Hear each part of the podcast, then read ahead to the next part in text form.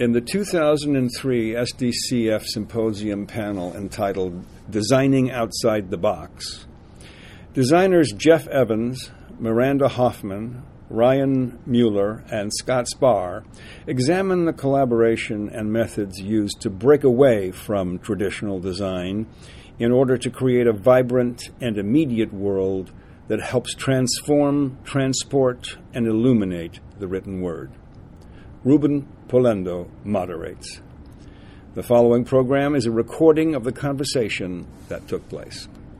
Hello, I'm SDC Director Daniel Sullivan, and you are listening to Masters of the Stage.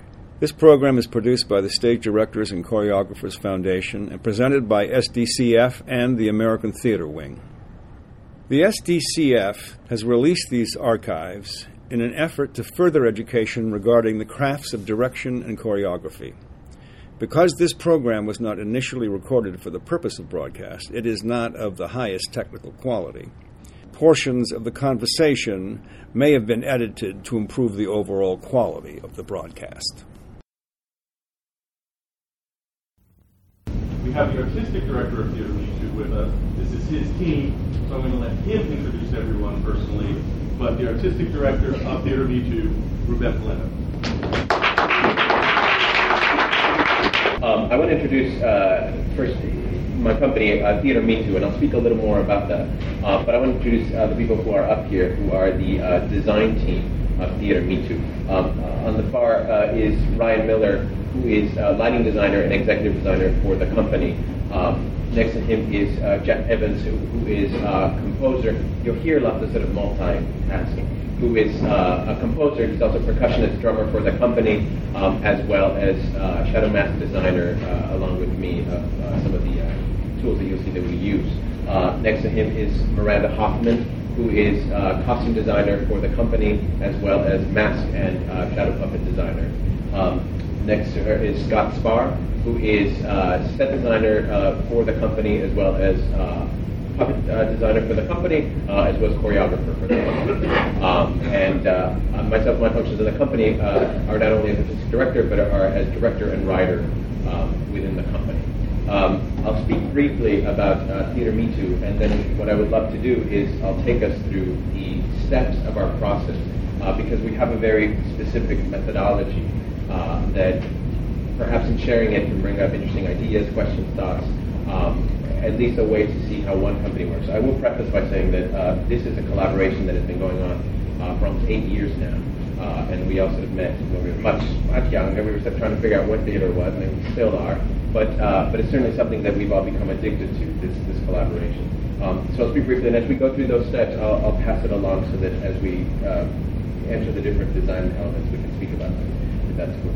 Um, Theater Mitu is uh, a company made up of uh, 17 individuals, and it's an, uh, an, exclusive company and dedicated company. By that I mean that it's, it's this group of individuals, uh, rather than sort of bringing people in and out of, of the mix. Um, these 17 people, uh, the, the, tasks sort of uh, overlap substantially, so that within them, 10 of them function as actors, three of them, some of them go into the acting, also function as designers, uh, choreographers. Uh, we have uh, an artistic associate who's a director as well. She's actually hiding in the back. Laurie Peterman, the feet that you see, she's handling the, the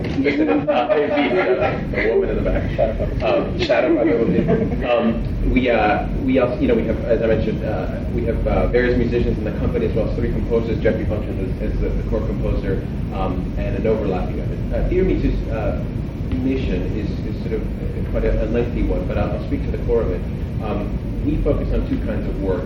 One is uh, the, the creation of new works that are based on ancient poets or myths or ethics uh, that tend to be from a non-Western or a non-traditional root. Um, the other the other kind of work we do is deconstructions uh, that are developed by the company of uh, literature or of literary sources. Uh, the biggest investment for us is to try to um, to explore and investigate uh, a theatrical vocabulary that is truly that, that is trying to, to find the theatrical. And for that, we tend to look um, to ancient traditions, to uh, non-Western traditions, to uh, pre-Columbian traditions. uh, and try to investigate how those speak to us now uh, and merge with the sensibilities that we are a, a, a group of young artists uh, that we have grown up with, you know, television, with, uh, you know, uh, internet, with all these things around us, uh, and how without, I mentioned this in another panel, how without mimicking it can we have it affect our sensibilities and speak of a language that is epic and to try to um, tell stories that speak of a time almost before we had divided into the groupings that we've divided now. Uh, this would be more specific as we get into some of the subject matter. Um, the, uh, the other thing I, I want to say is that uh, a big fascination with the company is uh, an investigation into uh, the non-secularization of theater. And by that I mean to, to explore in our work visually, thematically, uh, questions of the soul, questions of the spirit.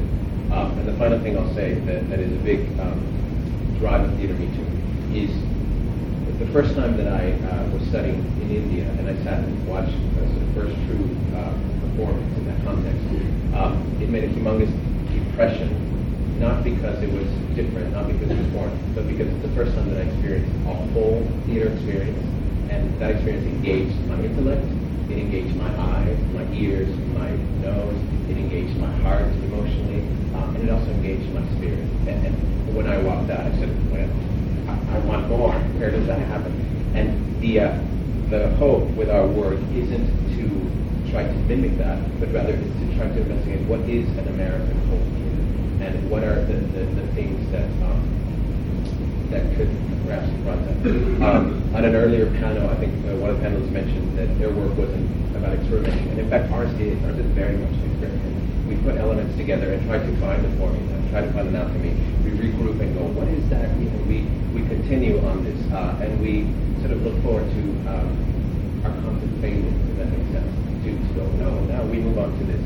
Um, so I think that's a little bit uh, of that. Let's get there. Uh, the last thing I'll say is that there's a big quote that's a, uh, it's a, it's a Mexican proverb that is a big drive in the, in the company, and it's a, it's a, a proverb that says, um, we've chosen to forget so many things our ancestors knew. And it's, I mean, it's a sort of huge thing, but uh, when applied to theater, I think it's fascinating uh, to just look at, some of the simplest uh, things and how theatrical those can be. Uh, I think that addresses also um, the lack of limitations that the economy can put on us. And by that I mean that um, our investment is, again, theatrical rather than a technological one. Uh, and we find that often the simple solutions are the most uh, amazing so uh, what I'd love to do is we're, we're going to go very quickly through a handful of slides just to give you a visual sense of our work. We'll end uh, on a slide of a show that we uh, just finished, its most recent incarnation, and then we'll go specifically into that. Um, so low, and we'll just sort of scan through these. Um, these are various projects. This last image is from uh, a new play which I've written that's based on the Hindu poem, the Ramayana, which is one of the largest Hindu epics. Uh, and our goal was to investigate this uh, epic that, though recognizing that it's an Indian epic, actually predates India uh, and has, you know, traces back to the second century BC. So it's it's a fascinating sort of world to go into and uh, overwhelming. Um, what uh, what I'd like to do is uh, to start walking us through the process that we go through in creating this, and at the end I'll sort of show images of the final result as it stands now. Um, so uh, you go ahead switch. Um, and I'm sorry for the babbling for the first part. I'll, I'll pass it on in a second. Um, the uh, the many things influence, influence our process. Uh, a big one is the, the, fact that my background, I was a biochemist for many years. My training is actually biochemistry. So my introduction to theater came later uh, for, for me. And what what uh, has happened is that my brain has been sort of beaten into thinking scientifically. And so the approach uh, that the only way that I can get a grasp of things is actually very systematic and very um, scientific, which at times can be perhaps not interesting to some artists, but certainly the ones that are here on stage, um, has become sort of necessary in our work and in a way of being specific and in a way of, uh, of creating. Um, aesthetics are a huge part of, of our work, so much so that the Ramayana, in fact, was designed before there was a script. So rather than creating a script and going, oh, um, I sat with this group of individuals and I told them the story that I wanted to write as a play. And off of that, we started, we went into our rehearsal process, some, or rather our uh, design process. And somewhere in the middle of that, a scene started coming up and a word. And so when I wrote for certain characters that wear masks, the masks already existed, and I sat with those masks and tried to figure out what they would say rather than the other way around. And I think what happens is the work becomes inseparable to the aesthetics. Um, that's a tricky thing to try to, to develop, and so we've found whether it's just finding time on our own or finding um, sort of places that find what we do interesting and say, well, come do a one-day workshop and we investigate rather than the play, we investigate makeup or we investigate hair has been a way to, to find this. Um, so the first thing I'll, I'll, I'll talk about is uh, the research level. The first, the first idea after presenting the story and telling uh, these folks the story of the idea that we're going to go into, um, we enter uh, research. Uh, and I, I, present them with images that speak of perhaps the investment. They can be completely arbitrary images, um, you know, a rock or uh, very specific. I say, oh, this reminds me of a character. It ranges. Um, and what I ask them is them to respond in images rather than in ideas and say, well, I want this, but simply images to start to find a vocabulary that um, we can speak on. So um, we'll go through some of the research, and if you guys could sort of touch a little bit on um, your reaction to research or how that sort of uh, sends you thinking um, in your design process. Miranda, do you want to talk a little bit about that? Um, yeah, I was I always find the, the early research process very exciting, and um, I, I like I really appreciate it when directors are very open and can bring in just any any kind of image or thought or or um, anything that spurs them, even if they don't know why it spurs them. And that's what I think is exciting about about what we do in our process, and that, that it's everybody's just everybody has their feelers out. Um, I, I always found that really kind of exciting. Part of the process too is since we've gotten to know each other, um, as I look at research images now, I have in mind uh, Miranda's costumes and Ryan's lighting and the sound, and those influence me heavily on things that I bring to the table, Mhm. not just from set design point of view, but I I take into account everything, which is it's a huge thing, but it's also really exciting because I can pull something that I can show to Ryan and be like, this is exciting for you, and and we all have this huge investment in, in knowing where the other people come from, so that it can help us funnel more quickly too. Because when there are limitless possibilities, it's limitless, and unless you know the people you're working with, and it can start helping things funnel down. That, that is one of the things that I feel work when I work with us that is different from working with, with other on other collaborative processes is that I feel like the lines are blurred enough that that the problems, costume problems, aren't necessarily only my responsibility to solve, and that, that it's it's all of us together. And if I'm confused, I'll be like Jeff, I have no idea how to solve this, you know, and and you know, and, and it's it gets it's like our problem to solve together, and I, I find that it's very different. Something sort of great, in fact, is uh, when we started this project of the Ramayana, um, I, I, presented Scott a piece of paper and I said, I don't know what this means, but I sort of love this emptiness of this piece of paper. And I'm being high art and going, this is where the And his response visually was actually this, which is uh, which is a, a piece of modern art um, that's actually well as the toilet paper, that's sort of the humongous roll of toilet paper, which has nothing to do with the Ramayana. Yet is to me, I was like, oh, yeah. The next thing that happened is Ryan presented with this, of course, reacts to that light that's coming from the back. So we all get excited, and we put that in our book of images. And then, Laura, if you go ahead.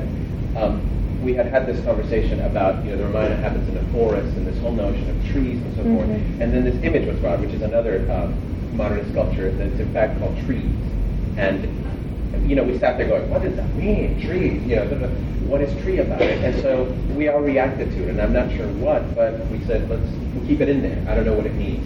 Again, it is, like I was saying, limitless, but already we've got two things that are on paper.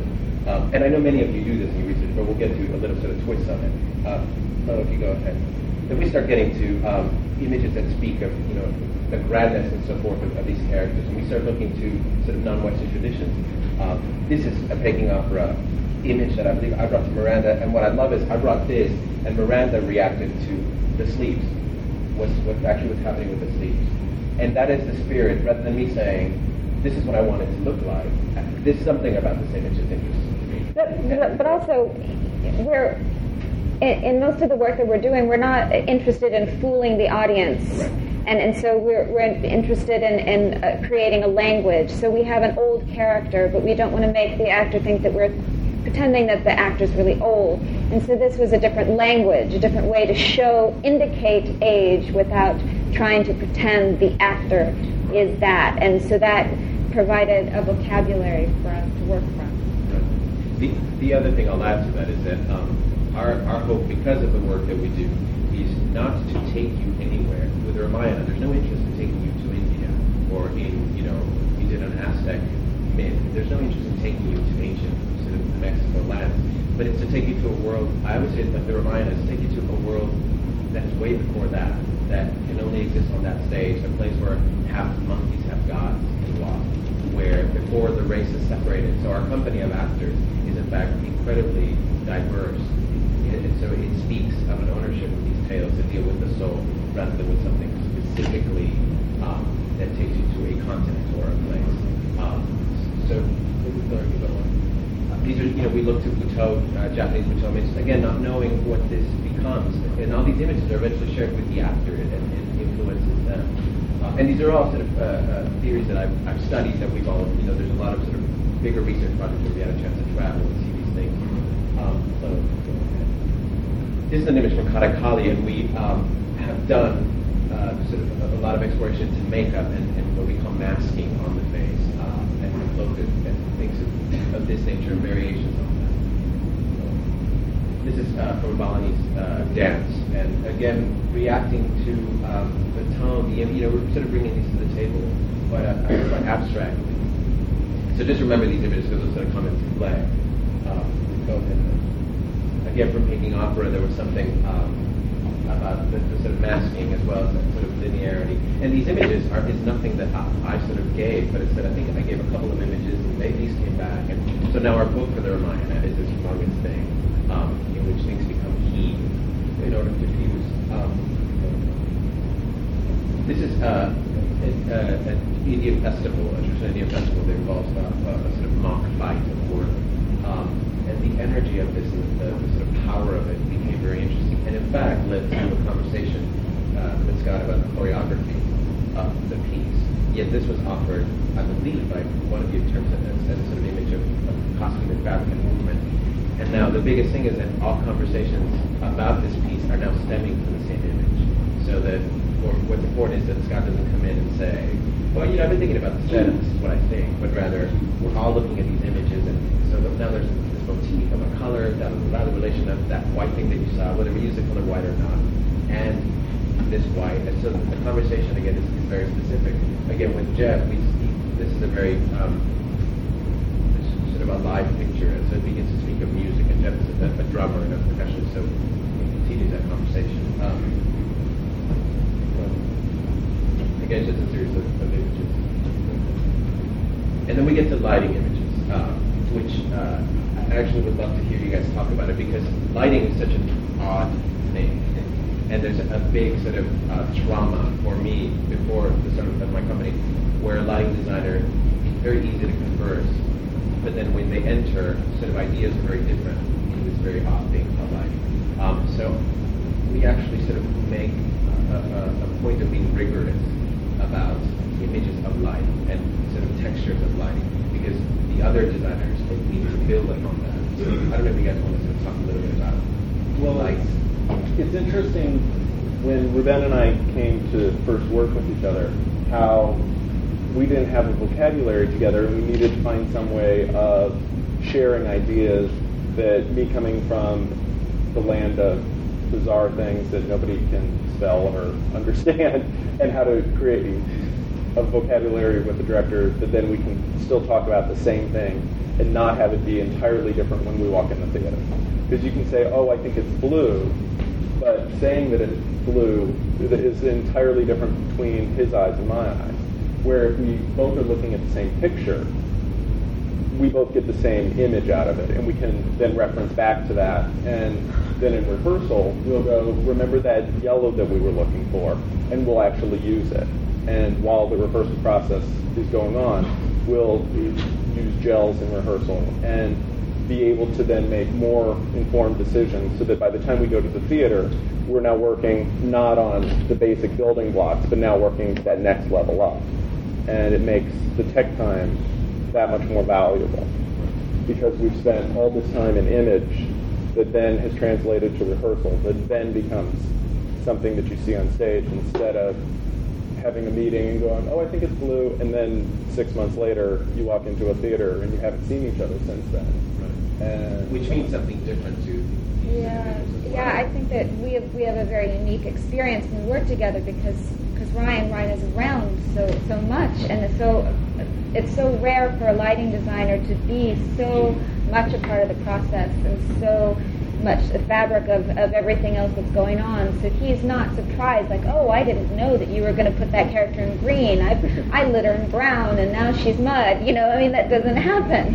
You know, it, but that happens so so much that it's it's a, I think a huge luxury for us to um, to be able to to be in the same room together so much more often. things I find very important are just the simple solutions to in rehearsal.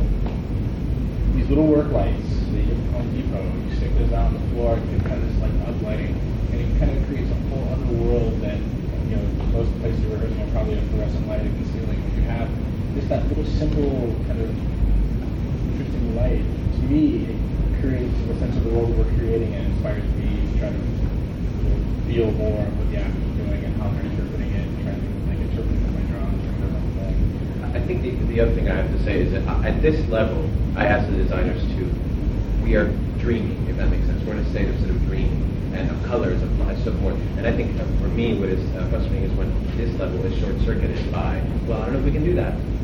And, and you go, I haven't even asked to do it. Do you know what I mean? And, and, and I think right now, like we're, we're, when I, it becomes addictive because we're like, oh my God, that, like we can actually put this on. That is exciting to me rather than, well, maybe I can do a little, you know, Rudy light. Like I know what Rudy light means, but this to me is humongous. And I think I don't care if, if the, what we are doing is either super paid or not paying us at all. I think it, it is essential for me that this rigor be part of every project. And, and, and oftentimes I find uh, that there's a, a design a, a design equivalent of well, the bigger and the more money and the more rigor. You, not always. I mean, fantastic, but it, it's, it's fascinating when you see that and you think, you know, that there should be these sets. And in fact, um, I always find theaters many things, but one of them is a wonderful excuse to create something really beautiful. Um, and I think this is a way of, of starting that. Um, oh, we're just going to go through these a little. Again, these are lighting images. Um, um, the, the, the next step that happens is um, is for me the, the, the, most exciting one as a, as a director, which is, and again, this is they, they all bear with me with my sort of biochemical the things that you're going to see background. What I then do is I go through the play. This is very nuts and bolts, and um, I go through the through the play in a very experiment fashion. I encounter every scene, and what I do is I create. I, I literally write down the events, and I write down the problems in each scene. And I have a fascination with that word. And by problems, a problem is an actor entering, an actor exiting, an actor dying. How does the play start? All of these are problems. What happens then is this document is created and it is given out to each of us to obsess about with our image. And so we sit there and we get together with a glass of red wine and sit there and go, well, what you know, what does this mean? And I, I drive them crazy because I challenge if it says she sits in a chair, that is a problem. Is it a chair? Is the answer perhaps that she stands and someone gives her an umbrella? Like what is the answer? And we look at, at that, and at times the answer is she sits in a chair but I want you to. and, and it, it, leads to really interesting conversations, and it is essential to me that, that Jeffrey as a musician should be a part of that. And so I'll show you the document, which is the geekiest thing ever. But correct, Joe. This is a document of the problem solving. Um, what uh, what it is is the scenes, and on the side is the problems. There's a little close-up low if you switch one more. What it is, this is for actually a new piece that we're working on that we'll be taking to Sundance this, this summer. Um, what it is, it's just the scene, the characters in it, it has the events, on this side, it says, you know, lights, there's an L and S, it's all color coordinated. And it says to look at the scene, and then costumes. What does Tartaka look like? What do the senators look like? Costumes. What does a Delta show look like? Music, is there sound of the Senate? Is it, this is sort of the, the, that we go through. Now, it is, and then all means all play, because everyone sort of like better think quickly, which is transition. Um, that is a problem to solve rather than something accidental that you're like, well, now we go to the next scene. There's amazing storytelling that can happen, is my belief in that. And, and what happens is this simply illustrates what what field solves the problem rather than whose problem it is. And so we all sit and obsess about what is the life problem. And oftentimes it comes that, well, this piece of scenery can have a light in it, you know, and it, it becomes this whole sort of uh, thing. And we've had everything from, you know, costumes with lights in them. And I don't mean like lights, I mean literally, you know, Home Depot is our best friend. And sort of, you know, anything. And it's amazing what, what sort of that, that can do. The, uh, the exciting point here too is all, all those images that we brought together that we don't really know what they mean. When they get to this point, we can, you know, often it'll come up. What about that picture with the light behind the building, and what does that mean here? Does that feel like something? Because the images not only are they for color or makeup or whatever, but just often there's a feeling in them. Right? We go, that felt like this moment. I don't know why, and it's science or that. That So yeah. everything else. It's But I think what, what, what is exciting to me and to us is that this isn't the first step. It isn't, we have a lot of things in our minds. And now we already have me as an individual telling them a story. Perhaps sometimes not even received a script, followed by images. And I'm already asking them to respond to this. And then we get to problems. So we're already swimming in this soup. And because of times we have many projects cooking, we go to different research, uh, research books. And before our, a, a gathering, we look through this stuff and go, okay, I'm ready for this meeting. Let's switch gears into this. Joe asked that we talk about our first production meeting, but we don't have a first production meeting. It sort of starts. It starts with me telling them a story, um, and then we sort of go go from there. Um, then this, these I'm not going to talk too much in detail, but this is the grapho play of one of our plays. Um, what uh, or an example of a graphical play. Um, I believe I'm a huge believer in sort of time and the reaction of time. What this is, it's a measure of literally lines and words, uh, uh, and sort of how, how long each scene takes. For example, on that side, and this is this is boring to anyone, I apologize, but on that side, you see that there's a couplet, these two little scenes that are right here. Um, these two little, look, look, right there. Um, to me, that I don't know what it means, but that means something, and I think you will register. And then there's another one over here as well. Also, in the middle is this big scene that to me is a problem, that there's this humongous scene. So how do we, it must be addressed somehow. And so this is discussed with us because I think the aesthetics, the lighting aesthetics, the music aesthetics have to speak rhythmically of that. Um, it also has all these other sort of things. Um, I, I, I find, um, I was telling someone that I, I'm, I'm obsessed with things I don't understand. I'm fascinated by theater, I'm fascinated by religion, I'm fascinated by um, just weird creatures and sort of all, all these things. Um, Having said that, I, I, I think for me science becomes this way of getting a handle, a very flawed, but a handle on it. So that, for example, there's an event um, that happens on stage that's emotional. And I, I can talk out the wazoo about, well, the emotions, but what I force us to do and torture them is to write it down. And what we end up with, you these things that look like this. This is actually a graph of a scene um, from a piece that we did. Um, the whole idea was trying to figure out the relationships, the disconnection. Um, I'm a huge believer, and this, I mean, this wasn't created like this. It was first created sort of on paper, but then the actors in the company are saying that this makes sense to them, and then we can actually hold ourselves to them and to say, you know, you see this triangle, and there's sort of a broken relationship, and then there's a W that has a, a stronger relationship. Um, to me, what that happens is many things. One is, in that scene, I have to feel that brokenness. And when it doesn't happen, we can say, remember this, and then we can disagree with it, but there it is. It isn't just talk talk. The other thing is visually, for Miranda, this becomes a relationship between three people and someone else. So how can we visually storytell that? For Jeffrey, this becomes a different kind of music when these three people are on there. So anyway, so yeah, I mean, I try, and sometimes I'll present stuff and they all go, what? Just makes notes, and we move on. But attempt to try to sort of get I this. try something. He tries something. Jeff is the honesty of. I He'll like, so. is this bullshit? um, so anyway, um, the, the next thing that happens is, uh, which we can speak on a little more. Um, go ahead, Tom. It's just more. Um, the next thing that happens, more is uh, what I call the proposal stage. Now, I'm very uh, sort of anal about wordings, and it isn't drafting, it isn't said, it's a proposal, because then we're going to take that proposal onto um, onto rehearsal. Uh, proposal comes in many ways. Uh, for lighting, Ryan is, is a sort of technological genius. So everything he does is on computers, which is great in terms of light. For Jeffrey, he proposes instruments he wants to build, or perhaps sounds that he wants to play with. Uh, for Miranda, it becomes about sort of rough sketches, which then become sketches. Uh, for Scott, it becomes about sort of rough models, which then become models, as well as drawings. And I keep everything. I, I have to say that um, I keep saying rigor, but I think it's a huge part of, of that. And I think oftentimes um, it sort of just gets like, oh yeah, we've got to sort of like that. And um, I, I can do better things with my time than that. So I, I sort of um, commit to making it an amazing moment. Um, so we'll go to that, and you guys can speak as it comes up. So go ahead. Um, these are, I mean, none of this is unfamiliar to many of you. These are simple sketches of, of an idea um, that came out of, um, you saw that picture of that shadow man with a piece of paper. We were talking about light inside paper, this whole sort of business. Um, and these are, uh, go ahead, though. And it goes on to sort of, you know, these are again sort of rough, rough things um, that were created. Um, and one more. This is actually um, uh, uh, uh, what's a rough model. It's actually made out of wood, uh, which is what, what Scott, uh, as an artist, sort of worked with. Um, and it became a way of the simple space. We have an obsession in Theater Mitu with the audience are always on stage. You will see every change. It is very ritualized. Um, they, they tend to play, tw- you know, 10 to 12 actors who play 69 characters. Um, I, I um, have a very complicated relationship with Wings uh, theaters because I always wonder what people are doing back there.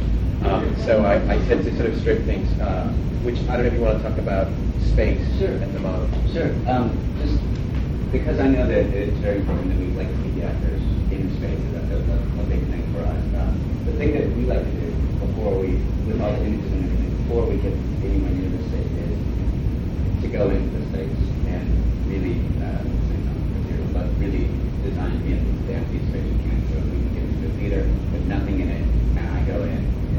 For this set, I, I just went in, we talked a little bit, he left, I sat in space.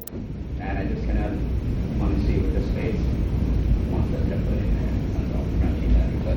Uh, but Take everything um, yeah, just get everything as bare as possible because the thing that I had found uh, working with Ben a lot before I started as a designer and as an assistant director, and knowing the way he works and things, I, I want to start looking simple, cleanness. Like, so if I walk in there and go, get the bare black box, you can give it you. And then like, what do you need? So we start to talk about needs after all of the. Absolutely things. And coming into this space, it was set up with risers, and I sat at the top, and it was this long space, and, and I knew we had to have the actors in there. They weren't really wings; they were, entrances to dressing rooms or anything, and and it just had this great length. And looking down into it, and, we started discussing you know ancient theater and the the fight of the lion, and how everyone looks down into the pit, and how theater is this thing that is so aggressively observed, and and so we decided, you know, to put the audience up above. So the black area is where the audience would be. would sit down and, and look down in, and we could have a space for the actors underneath so that they're visible, but there are there are different zones for the actors. There's the center space, which uh, we'll talk more about because it has to do with costume and lighting and everything. But there's actually a play field, and there are different zones. Then outside of that, when an it means something else. And then when they go underneath, then it's it's another space for them to be, where they can be putting on their makeup and making changes and observe the play, or or comment or be a part of, but it's not. It doesn't have the same power as when they're in space. So it's different areas that mean something just because of where. I, uh, four things that are, are big theories uh, of ours in, in design. One is uh, we're obsessed with the geometry of lines. Like I, I think um, this light, I believe, is doing what I call ignorable light, which you're sort of not supposed to notice that we're lit, we're just sort of lit. And we have a fascination with you will know when a light hits an actor. It's of course true. It becomes visual in every sense of the word on the floor, on the wall, whatever it is. Uh, and it just has to do with taste more, more than anything else. Um, we have an obsession with live music. Um, those, I know a couple of people know me that I'm, I'm very opinionated about certain things, and I don't understand recorded music in, in theater. To me, it, it always sort of uh, makes me think of the person playing the music, and if the person playing the music is on stage, I mean, there's many solutions. Uh, I get very excited about live music. I always have. I'm sort of a, a no, sort of Part of it, it becomes, I mean, it works. for our work, right? But it's just inorganic because it's like kind of crazy process going on on stage. It's like so beautiful and aesthetic or ethereal. And then you have, you know, recorded sound effect or something it's like it kind of removes you, reminding you for a second. Oh wait, yeah. especially in these, these sort of epic worlds that we're delving into. It's very hard to sort of, oh, and, and again, it, it's a taste, uh, ours and taste, and what we react to. A design problem that live music also presents is their acoustics and where you put them. And I know it's like, yeah, it's always like, That's I work always- with Jeffrey. That's always a big thought, of, you know, because Jeffrey is as much a part of the piece as the actors. And I'm loud. Are not quite. And you have to be able to see. Yeah. Right. The other thing, uh, in terms of costume, is this notion of fusion, which we'll see in a second. Uh, and then the last thing in terms of set is this, uh, this you know, uh, the, the, earlier panelists had that book about Peter Brook, and I, you know, clearly a huge influence looking at sort of non-Western traditions and the notion of an empty space. Um, and th- these are huge uh, motifs that will reappear in our, in our work again and again. So you see already sort of geometry taking form and an emptiness, um, and um, you know, sort of the color that you saw in that picture, that sunset picture, sort of coming into play a bit. Um, so go ahead. And then we're going to go. Uh, this is uh, again, if you remember that toilet paper roll thing, instead of concept in play. If you remember that tree, and again, the design book is humongous. We're sort of digressing, you know, rather into just a few core images that we can relate really directly. Um, go ahead. This is an, another proposal for the set, which again now it's at a diagonal and it becomes something else. You know, there- there's uh, sort of little jet on stage slap. Um, and it, it, uh, it becomes again a discussion of geometry uh, and so forth. There's these little tables where the actors live, if you see on what would be stage right. Um, so Jeff. This is uh, a big thing for, for us, which I, I tortured both uh, Scott and Ryan with, is the notion of light within a model. Now these, again, I, it's very hard for me to see anything without a model. We've had models that are made out of paper, out of wood, out of cardboard, and depending on you know time, availability, of resources. But it is essential for me and for all of us to have something that represents that. Again, this notion of talking. Bob Fosse has this great quote. He says uh, he can talk uh, he can talk a lot about a dance step and say he has it, but when he dances, his feet will always betray him. And it's this notion of the concrete always, I think, brings uh, something real into the picture. Um, this is a, a lighting, a lighting proposal. Um, again, this is playing with, it, with the, the set that we were talking about. You see there's this sort of geometry on the ground. If you change the next one, the lights will actually change. Um, so it's this notion of playing with color and what color does to that, um, which is the joy of having sort of technological genius. Um, go ahead. And then this begins a sort of actual proposal of bringing it to life and bringing sort of, you know, does the fabric work? We had, you know, it's very nice to do it in a model, but once you lay a piece of fabric, it does whatever it wants and misbehaves and does all that. Uh, the big thing we were trying to solve is this piece involves, as much of our work does, it involves shadow puppets and, and uh, shadow masks, which we'll see in a second. Um, Jeffrey and myself uh, designed the shadow masks, uh, and Miranda uh, and Scott designed the shadow puppets, with Brian designing the shadow light. So it's a whole other sort of world for this particular production, the screen needed to live um, with the story because it plays a part in memory. So go ahead. Then we get to proposals for, for costumes, and these are um, sort of rough sketches. If there's anything that comes to mind, please jump in. Um, go ahead. And then it becomes slightly less rough, a little more sort of dealing with color. Um, affected again, you see there's these elongations in the fingers, and that comes from sort of that nail sort of um, uh, image that we had seen. Go ahead. Yeah, the, the texts that we tend to work on are very, very challenging. Like I, I remember, again, I didn't have a script when when we started to, to work on the Ramayana, and I, I read the, you know, the novel, you know, adaptation of it, and and so I had that list of problems to solve, and, and I went, oh, okay, so we have a demon that has to be disguised as a deer. You know, so they're huge. You know, I don't know how to do that. You know? Yeah, or, or yeah, or- 40. yeah, exactly. A demon whose arms grows to forty, you know, feet, and and just and the absurd things that you have to try to. Like I don't know how to do that, and so what's amazing is is um, just that's why I think that the way that we just pull from everywhere uh, to try to find solutions and to create the language is, is kind of very helpful. Um, and I think what we tried to do in, in the worlds we create is to, um, again, in, in the clothes, is to not make mimic a recognizable place, but to create a new one and a new time. And so we're pulling from shapes all over and, and This is a half bird, half god character, Yeah. So again, which is what I provide. Of say, what does a half bird, half god look like? Um, and we begin this journey of, you know, what is essential to a bird? We bring images of birds. We sort of begin to problem solve. and sometimes it goes very very simple. We have warriors, and so what what geometrically is a strong shape, and what seems very grounded. Um, and so we started from there, and, and then I think that's how we looked at the whirling dervishes and the, the wide skirts, and then being, to me, that was a very stable, strong shape.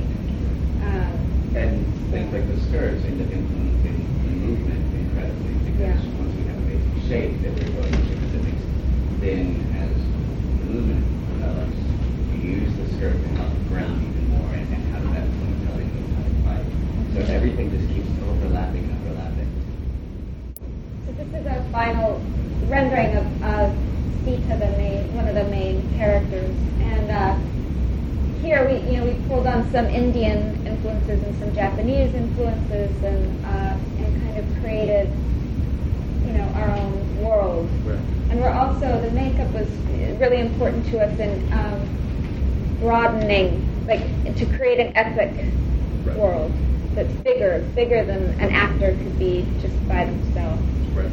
And the costumes, and when I started to find out what fabrics Miranda was interested in, those are, they greatly influenced the thought of what that huge fabric piece would be in the world that they walk on, also as well as what we could use for lighting, as well as the color, so that all the colors for the set and for the costumes, they all came from us with what's going to Yeah. benefit all of us. And then this changed so that I dyed the bottom of the demons when he was like coming out of the set. So it was, it was all very in. And again, all stemming from this sort of initial conversation of, of problems on these images. Uh, uh, these are just some quick sort of uh, sh- shadow. This is the shadow world. We sort of propose it initially in Terry Robbs, and then we go on uh, to sort of more visual sort of things. And then Jeffrey and I uh, sit in a room, and it's actually a picture I think of Jeffrey. Um, this is us actually in a rehearsal room starting to, to draft these things up, and, and um, many of them are extrapolations of the actors' faces um, that are sort of uh, very stylized. And you know, this is a, a specific sort of shadow mask uh, that, that we create, and this is you know a 50 cent you know piece of cardboard from.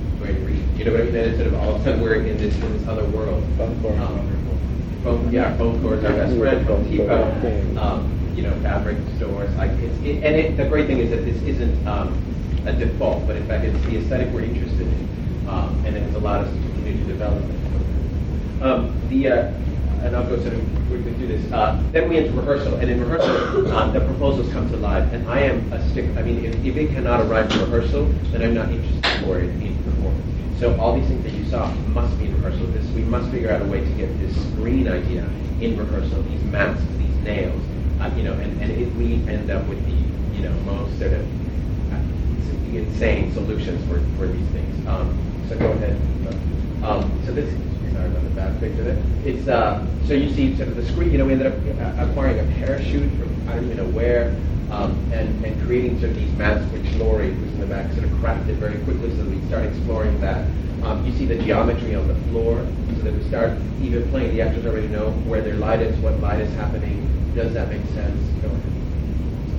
I don't know if you can make this picture out. These are the actors behind the shadow screen wearing these shadow masks uh, that we were talking about. Um, I just want to speak to the rehearsal um, costumes. A lot of the time, I think in design, you, you cut, you limit yourself because you're like, oh, that's going to challenge the actors too much, or that's going to limit their movement, or that's going to be too hard to figure out in tech. And I think if it, uh, one a unique thing is that it's never it's never a limitation. It's something that's going to influence or or enrich the movement, and we have it early, and they get used to it, and it informs rather than is an obstacle. And so of course, it's, it's great to have a facsimile of everything there. And if, go ahead. This is an idea for problem solving. We, you, there's these two sisters whose arms are supposed to grow, and sort of they destroy this, this man. Um, and we tried many things. We played with you know rope, fabric, sort of, and, and uh, amalgam of things. Um, and actually, that was hugely influenced by Jeff, who sits at every rehearsal, um, trying out his proposals of it. Um, Yeah, I often don't bring like beforehand. I don't compose like what I'm gonna do or like what, what I want to sound like because I'll get an idea and I'll listen to a lot of different music. Like music, if we're doing something that has like a Hindi background, I'll listen to like traditional Indian music from all over kind of get inspired with rhythms and things like that, and then I'll, I might have an idea of like, well, I think this might sound like this when I read the script or something, and or see the images, and then I'll come to rehearsal and be like, oh no, this is completely wrong, throw it away, and just completely start over because something they do, a gesture they make, just kind of says to me like, oh, you know, like some sound or noise, and that's how I'll interpret and often change everything the last minute to however the actor tends to look or whatever the uh, the uh, blocking is of that scene. All of a sudden, speaks something different. And so, like, I have to try to look and see, like, you know, when her arm, their arms go and wrap around the guy, what does that sound like? You know, it's like, how does a drum that doesn't really have like a, a, a note necessarily or a tone to it? You know, how do I make that drum speak or create an, emotion or whatever else I'm, of? And, I mean, again, all these things, I, I torture these guys by being in rehearsal a lot. I mean, always if possible. And, um, and then the, uh, the, the last, uh, what we'll go into uh, is uh, the, the final result, the final result of merging all these things together. Um, I'll play, just to give you a sense of sort of far away from recording because it's in the computer, of a little bit of Jeffrey's um, music while we go into this. Um, yeah, that's the computer shadow.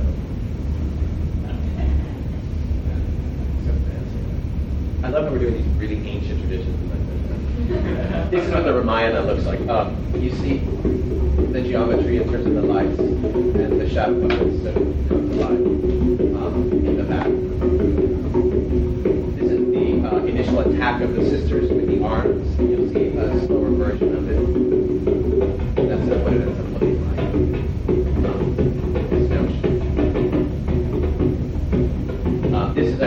the appearance, the first appearance of the court, uh, and it's this whole notion of trying to create a family and a vocabulary, which is hard to see in this image, but um, you know, you saw those sort of designs that are sort of fusing to create a world that only exists um, in this specific space. And again, the simplicity that we transfer.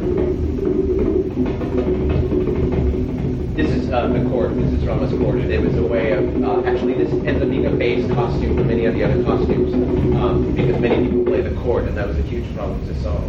Um, Because they don't leave. because they So don't leave stage, to so it add needs to something sort of to them, live with them. Yeah. Um, go ahead.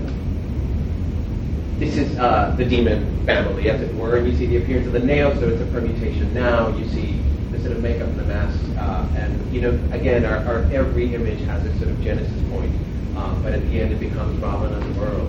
Um, go ahead. The- This is an image of the tables where the actors do their changes. Um, actors, in fact, you know, uh, through that.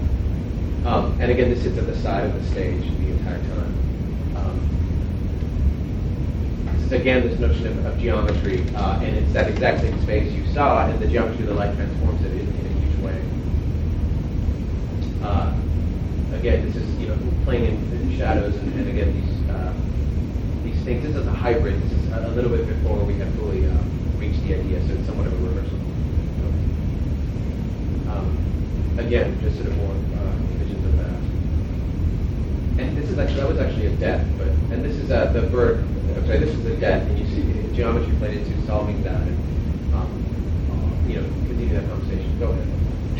This is the sort of bird character that you saw, um, and it, it's gone through many things. And I wish you could see the research because it involves you know everything from high art to sort of The odd Butoh. 1980s fashion to Yeah. Butoh to like more, you know, sort of uh, a, a collage of things. Again, this is more the shadow, uh, the shadow the shadow work, um, shadow masks that we work with. Um,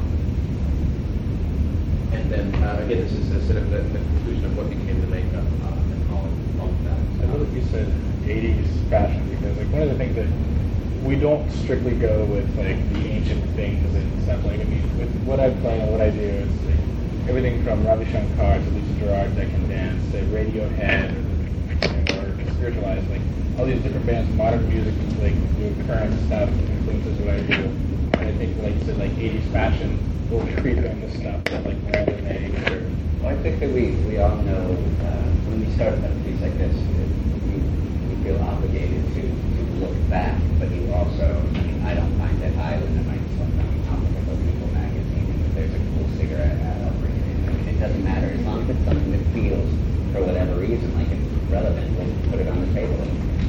It's there whether we use it or not, but it's part of the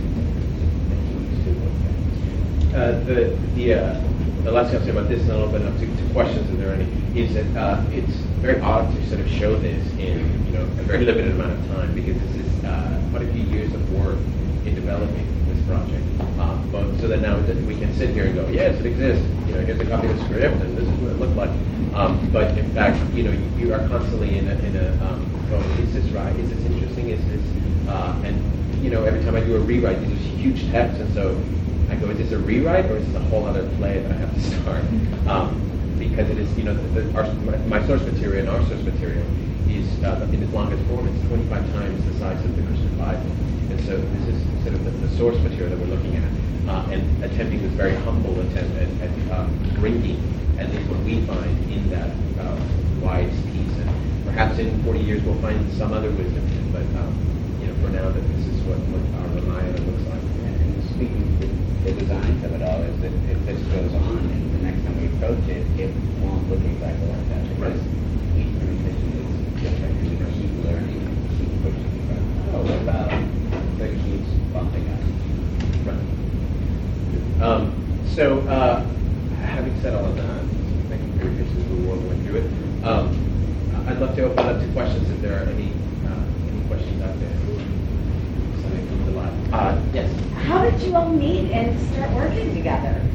Um, I mean, was it, did you all get together on a project, or was it a gradual? No, it was gradual. I mean, it was gradual. Uh, uh, you know, a lot of it had to do. Uh, you know, I know that uh, at least we went to grad school together initially. And then Miranda left the West Coast, and so you know, then we were. I was like, I'm not letting you go. Consider me far away. And um, we were just we had mutual friends in common. I was in a band at the time, and Ruben approached me about this idea for this no cycle of, of, of theater. And so I was like, well, okay, I play the drums. And so, I mean, Jeffrey used to be in it, wasn't it? And so involved in bands, he's in a punk rock band, and he played, it's insane. I mean, for a punk rock band to have an African drum and a Turkish drum.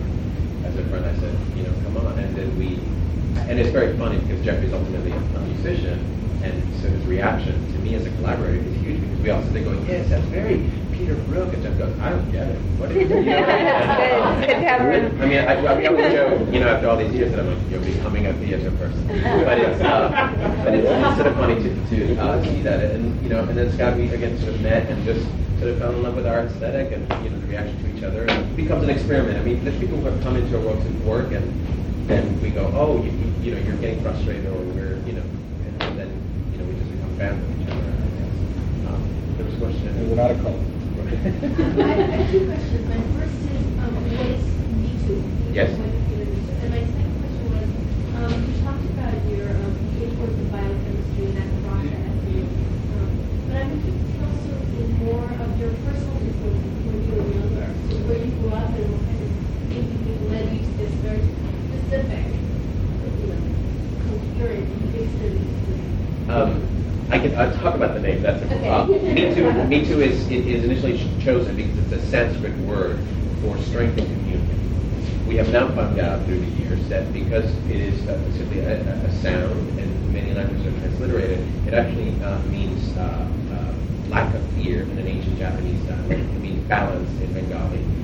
Um, it means, uh, as my mother put it, it sort of you know has the words mine and you in Spanish.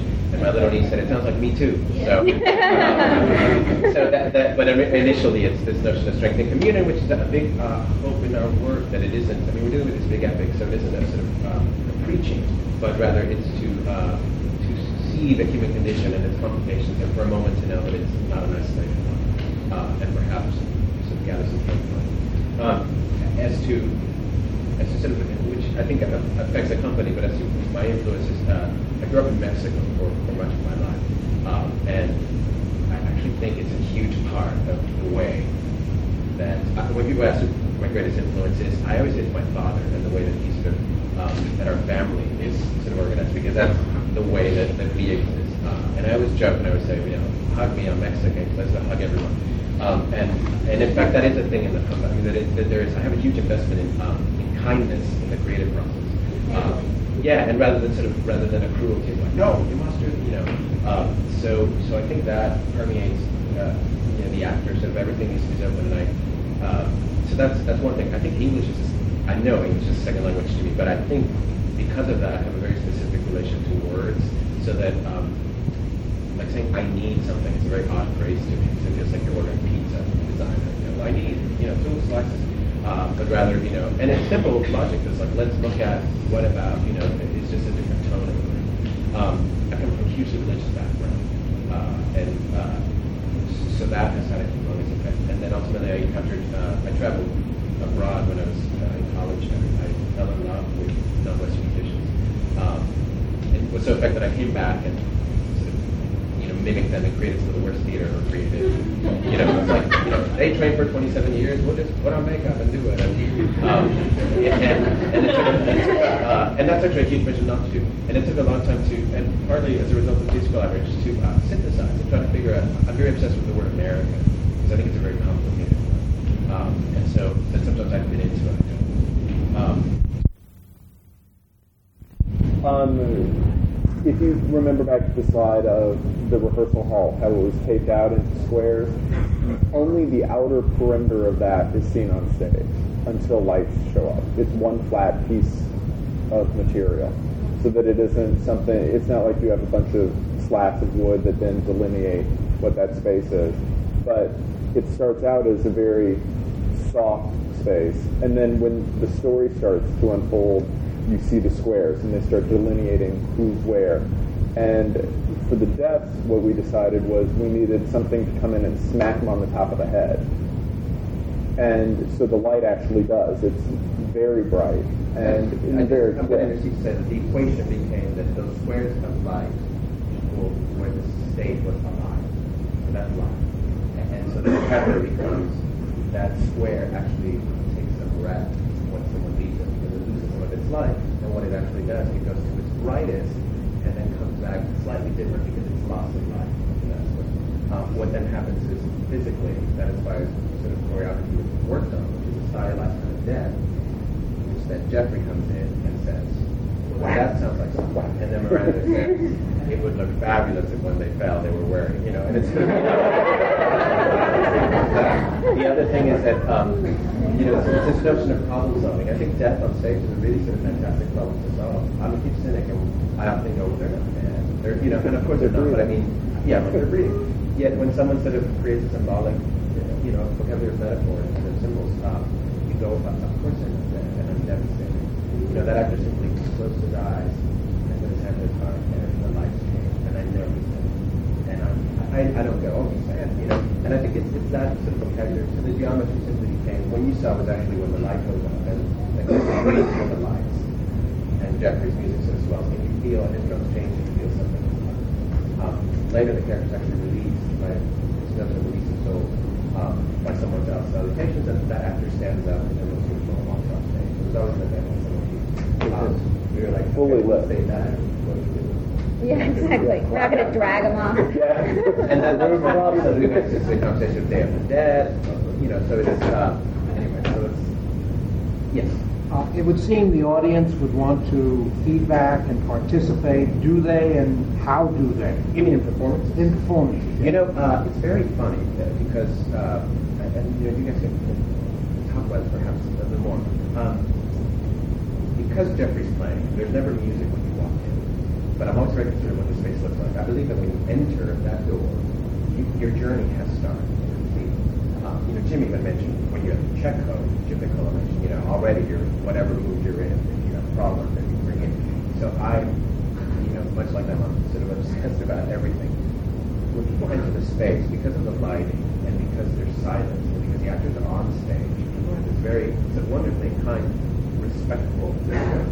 And so it, it gets, a friend of mine always says it feels like going to church because it gets sort of very quiet. Like, no one's asked to whisper. You know, I love when we do sort of matinees for young kids because they just walk in and they're like, ah, you know, this whole thing. Um, so I think that demeanor remains through the piece for whatever reason.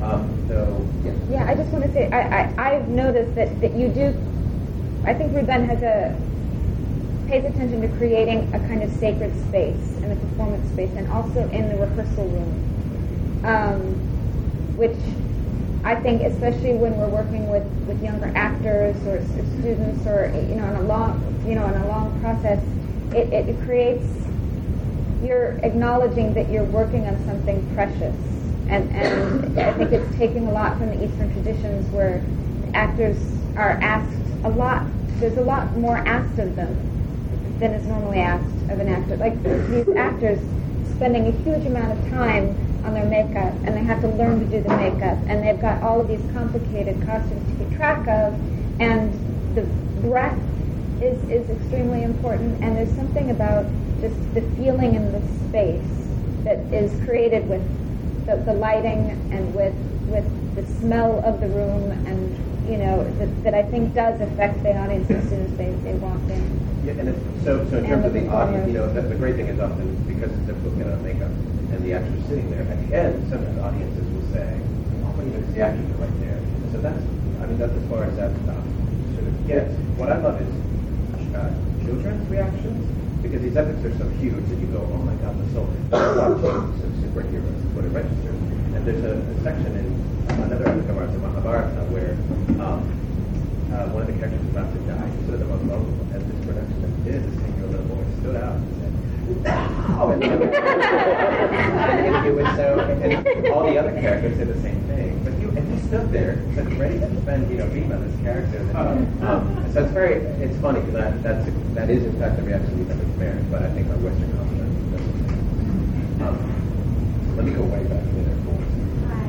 Um, I just wanted to say I really appreciate this idea that you guys espouse of creating a new world and that you draw from so many different traditions and cultures.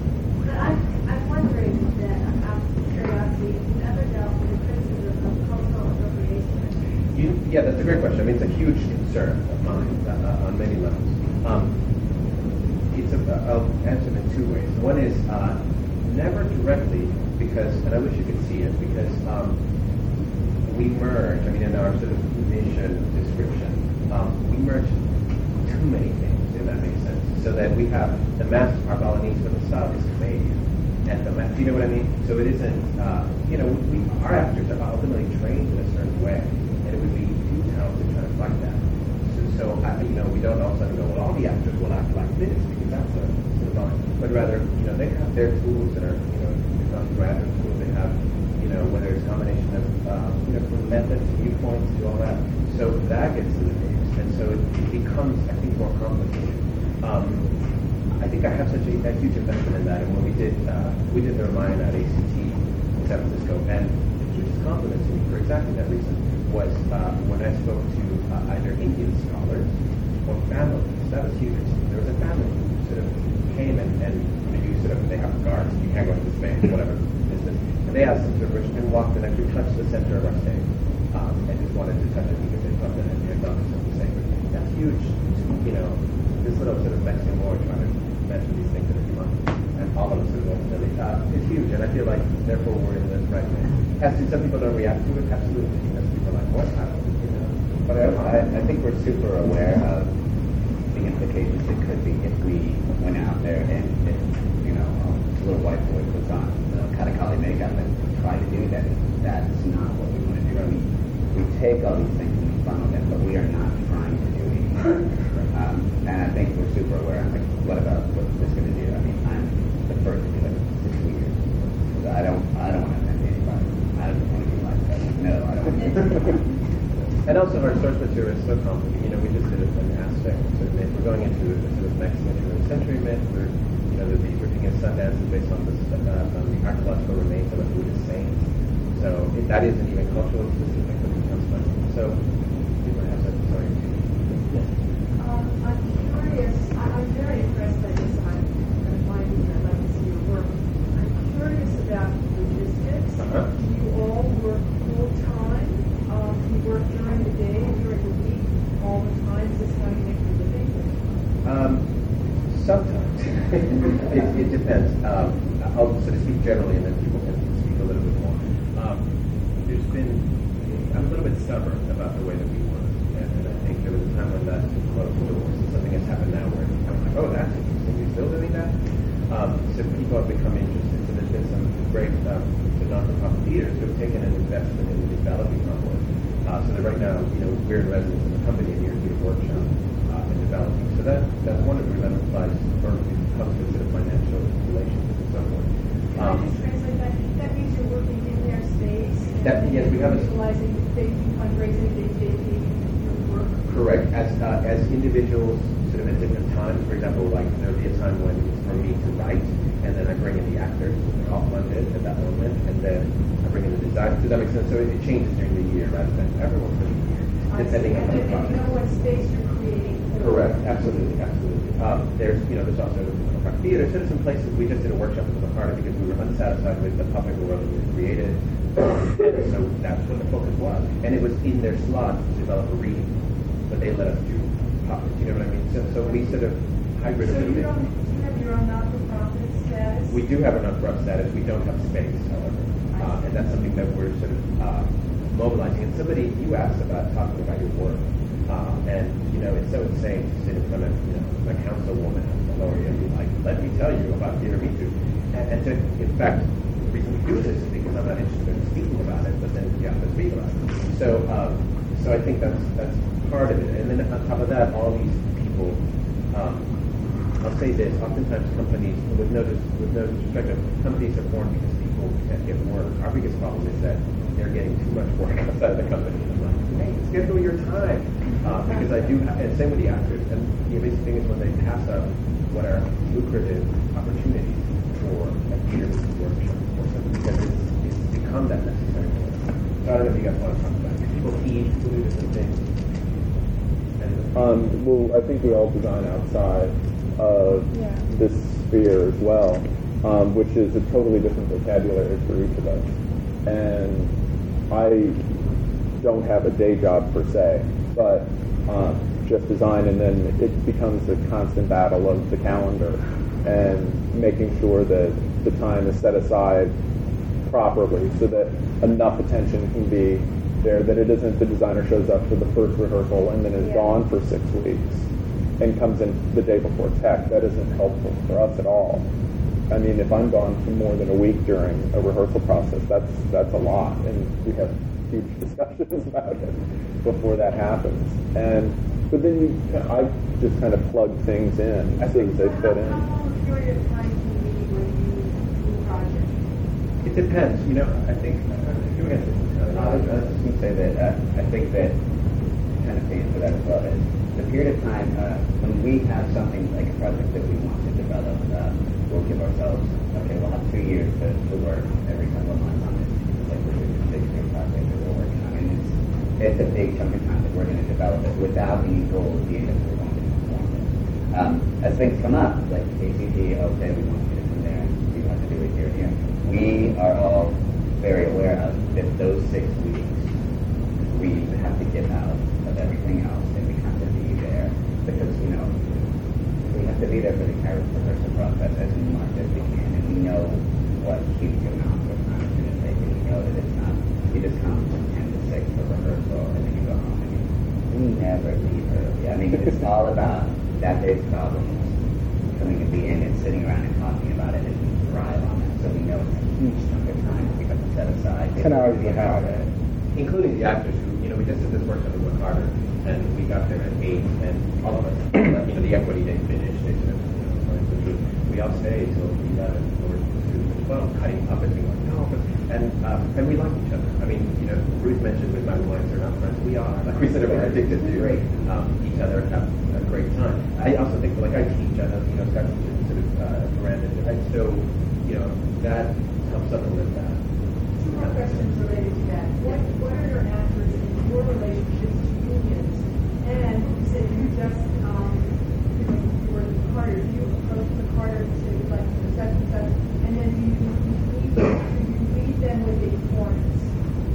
Uh, I think I can answer all that actually. I, I, I think I understand your question, but let, let me know how to answer. Um, things, uh, when we work sort of on our own, like we say, oh, we're going to get the space to sort of do, then, you know, union stuff doesn't apply. When union stuff does apply, it tends to mean that we are in a theater situation, so they tend to handle that, because our actors are anyway. Um, so they, have the McCarter handles all that, they do, you know, what they need to do. Um, so if we have a brief uh, workshop we want to do, so that we'll showcase, you know, so, so that's not yet once the problem, the software stuff. Once, we sort of had to deal with it once, where they said, well, we don't have a protocol for this, you know, so that, that's something. But, um, But then I think that the actors, especially anyone that sees how this rehearsal process, you may come into it skeptical at the beginning, but the most skeptical people are at the end going, okay, what do we need to do next? Yeah, and, we follow the rule. I mean, after you know, we do our day. Okay, your day is over.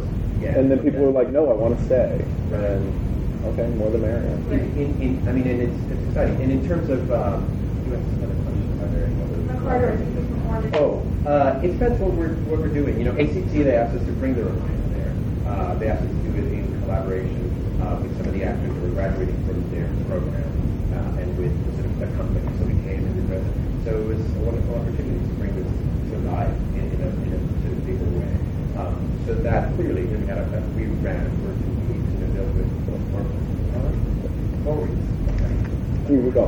Um, uh, and uh, so that's different. The this workshop we did, we did a showing at the end in which we sort of showed uh, what we had worked on in that form. Um, and then, you know, had a, a journey that people were there, we read actually things out of that. So it, it depends. The stuff we do at the workshop, the New York City workshop, um, we don't, but it's very developmental. There's the Shakespeare project, which is this adaptation of definition of uh, uh, uh, King Lear and Scottish play, and we are um, playing with gender and doing it in Tibetan style, and are playing for grand so Tibet. So no one needs to see any of that. um, But all the readings also, I'm usually there. oh, and yes, Every every day year, reading. you know, Jeffrey's So there, and, I work with that process too. and Miranda's there. We have costs together now. Uh, Thank you very much. Yes. Can you have a show like this that, that um, from what you said appears to be designed uh, for a specific place with specific actors in rehearsal in the process, uh, and then you're asked to take it somewhere else? How did that work? I mean, you can't start from scratch again, you have to start with what you have. We have to start from You scratch. have to start Yeah. from scratch Yeah. all over? Yeah. Wow. And it's it's it's uh, a, a, a joyful nightmare. We certainly influence We're where, not- where, where we start with where we were, and then we go, okay, what's this thing? And what happens when we do Yes. And we, uh, for, you know, we, um, yeah, we start again, and it, it's actually that's actually one of the hardest things we have. Yeah, I get stuck a lot. I, I want to go back and I want to try and recreate somehow, and it's impossible. And, And Scott, yeah, and Scott usually hits me over the head and goes, "No, you need to stop thinking about that. Stop looking at your computer and your pictures." And to become something else.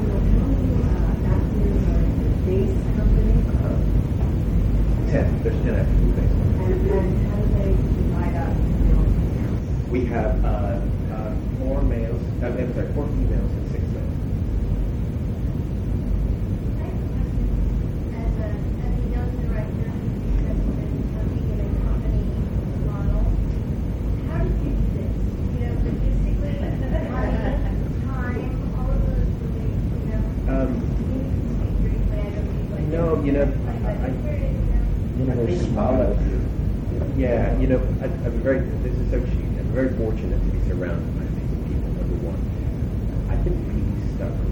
I have to say, the value of the word company right now, unless you're a very sort of much older established company, um, isn't very high. Uh, so when you say, "Oh, I have a company," people always call them my buddies. Um, they'll be like, "Oh yeah, you and your buddies are going to do something." And in fact, yes, they're my friends, but they're not my buddies. We're a company, a group of people. Especially sort of, it's changing. I mean, sort of, you know, just uh, uh, perhaps we're getting just a little bit older, whatever's happening um, in our work, etc. But um, I've really stubborn to say, um, you know, hi, yeah, you like what I have to say. This is my family that and then I go, oh, I don't know that. And if that sort of doesn't work, then perhaps, you know, um, it's it's uh, um, afforded a lot of. Uh, sort of time with it and working, especially initially, because it was sort of complicated what we did and trying to explain it. And for you to say, well, we'll do the Ramaya 25 times out of the Bible. You want to help, you know, it's very difficult. Uh, also to articulate what we do. We've gotten much better um, at, at doing that. So I think I think stubbornness is a huge thing. Um, and uh, yeah, and I think, you know, people, we've met lots of people who have liked our work and so forth, but it's about connecting with people that we like, sort of as human beings. And it tends to be that therefore they like our amplified theatrical voices. We like what they have to our thoughts, you know. Um, your funding from grants? most of it, yeah, uh, many things about grants, uh, donors as well, and uh, and then theaters who sort of bring us in, uh, not-for-profit theaters who bring us in. for, you know, like the, you know, we're going, uh, one of our plays, and you know, um, was accepted to a new play because of Sundance, the Sundance Theater Lab. So all of a sudden we sent it for writers, but I applied with my company. We said, this is, you know, and I thought we were never going to get, it, you know, and they, uh, they called and said, let's bring your company out within three weeks. So now we have three weeks instead of move forward. So you're talking about dedicated time. There we are, three weeks, we're going to find to bring it, you know, ever cleared account, like I called everyone, like, whatever's happening, and everyone did. Do you have to pay for that or do they pay for They, that? You mentioned this um, really specific process with the image books, and then you mentioned being in rehearsal. The actors do you, and, and then you have the list of scenes. Do you, where does the script come in? Do you they write the script after the list of scenes with the image research, and then bring in with the actors, or are you writing the script with the actors? It's uh, it's different. Um, when we do deconstructions, like we did a deconstruction for Hamlet for Gertrude Science um, the ultimate performance text is created in the rehearsal poster, uh, and and that's you know not foreign to what's come when I when it's something like the Ramayana, the text tends to be created when we are in the proposal stage. So the way that they're proposing ideas, I'm proposing uh, scenes. So we're like, oh, oh, and they the the um, the good and the bad for me and for us as a company is that they know me well enough. And they go, you always do this. Like, this is, we've done that. And I'm like, all right, all right, I'm going to come up with something. Or they'll, it's, it's incredibly huge when I surprise them. And so, you know, the other people in the company we're talking about, or the other, um, the panelists, the avant-garde we're talking about as a company to, to move forward. And for me, the sign is when I bring something and they'll go, where'd you come up with? Like, I've actually, these people who know me. And, you know, so I think so that script most certainly is brought in in rehearsal. Though we sometimes have readings sometimes uh, with the actors, but uh, they most certainly have a humongous say over it. Um, yeah, but I think it, it depends on the project. Any other questions? We have time. I think we have time for this one. Can you talk a little bit about sort of the vocabulary of staging and choreography that goes into your work? Um, When you go to traditional sort of this, um, and, and expound upon that. Um, just, uh, I think once again we pull from anything and everything, um, and a lot of it it happens with I, I can approach choreography the same way and staging like the same way as I just said, like the simplest thing we can do, and you know like the deaths for instance, like how do we kill someone, and, and we all collaborate to talk about what the costumes could do, what the lights could do, what the set could do, and then finally what kind of movement will be appropriate and we want to approach the simplest thing. And we look to ancient, you know, uh, like solving someone getting shot with blood coming out on a string. It's like, okay, that's a simple solution. It doesn't have to do with a gun and a blood pack and all. It's like, so if we were going to do that, it's like, where is the least thing we can do? So choreography, uh, especially for us, like, it's not there, like, out there like that. And, um, it, but all of that stuff does influence me because I've done a lot of that in my time as a dancer. So all those influences come in. We talk extensively about the mood of it and, and the simplicity and what it will look like in the entire world. Cool. Uh, How costumes react the with the costumes influence the movement for this incredibly, the fights especially, Yeah. because they have these huge dresses that when we put these on to move around, as soon as you sit down, the dress plants into the ground, and you all of a sudden felt like you were in nothing Tank. to move, you were like a tank. So that became our base of strength to move For from for the men. And we found that on top of that, it, it was about the relationship of the people fighting and not a whole lot of hoopla. So it became very simple, but it was greatly influenced by that, and greatly influenced by okay, so we're gonna the fights will be lit in this way, so we need to be able to go in a back and forth pattern because that's our life. And so how does that? So once again, it's a huge collaboration, and it's all of us. I us standing up in a room going, all right, fight. What do we do? And For grabbing costumes, you know, the all costume that. shop. and- Or we also in rehearsal, the actors influence the hugely because we do huge movement things where we throw out problems to the actors. They also get that list. Yeah. They get a problem too. It's like, okay, die. Five ways of dying Or five minutes. Go. 15 ways. You know, so then we just look at everything in the room and go, oh, that's kind of interesting. What if this goes? And so we, it's just a huge layering of everything. The, last thing I'll say about that is that again, I'm very fascinated by the patterns of nature, biological patterns. So you will see images all over of that, and if a scene feels like it, oftentimes it needs to move like. Um, so you, you know, so we'll have you know, decomposition of a leaf, like literally a pattern, uh, and not the scene looks like that. And then of course, you know, the, an influence of the actors, and, um, rather than what it looks like, we all go, oh, and then it becomes different. Um, uh. Yeah, um, but uh, I want to thank my designers for putting us on.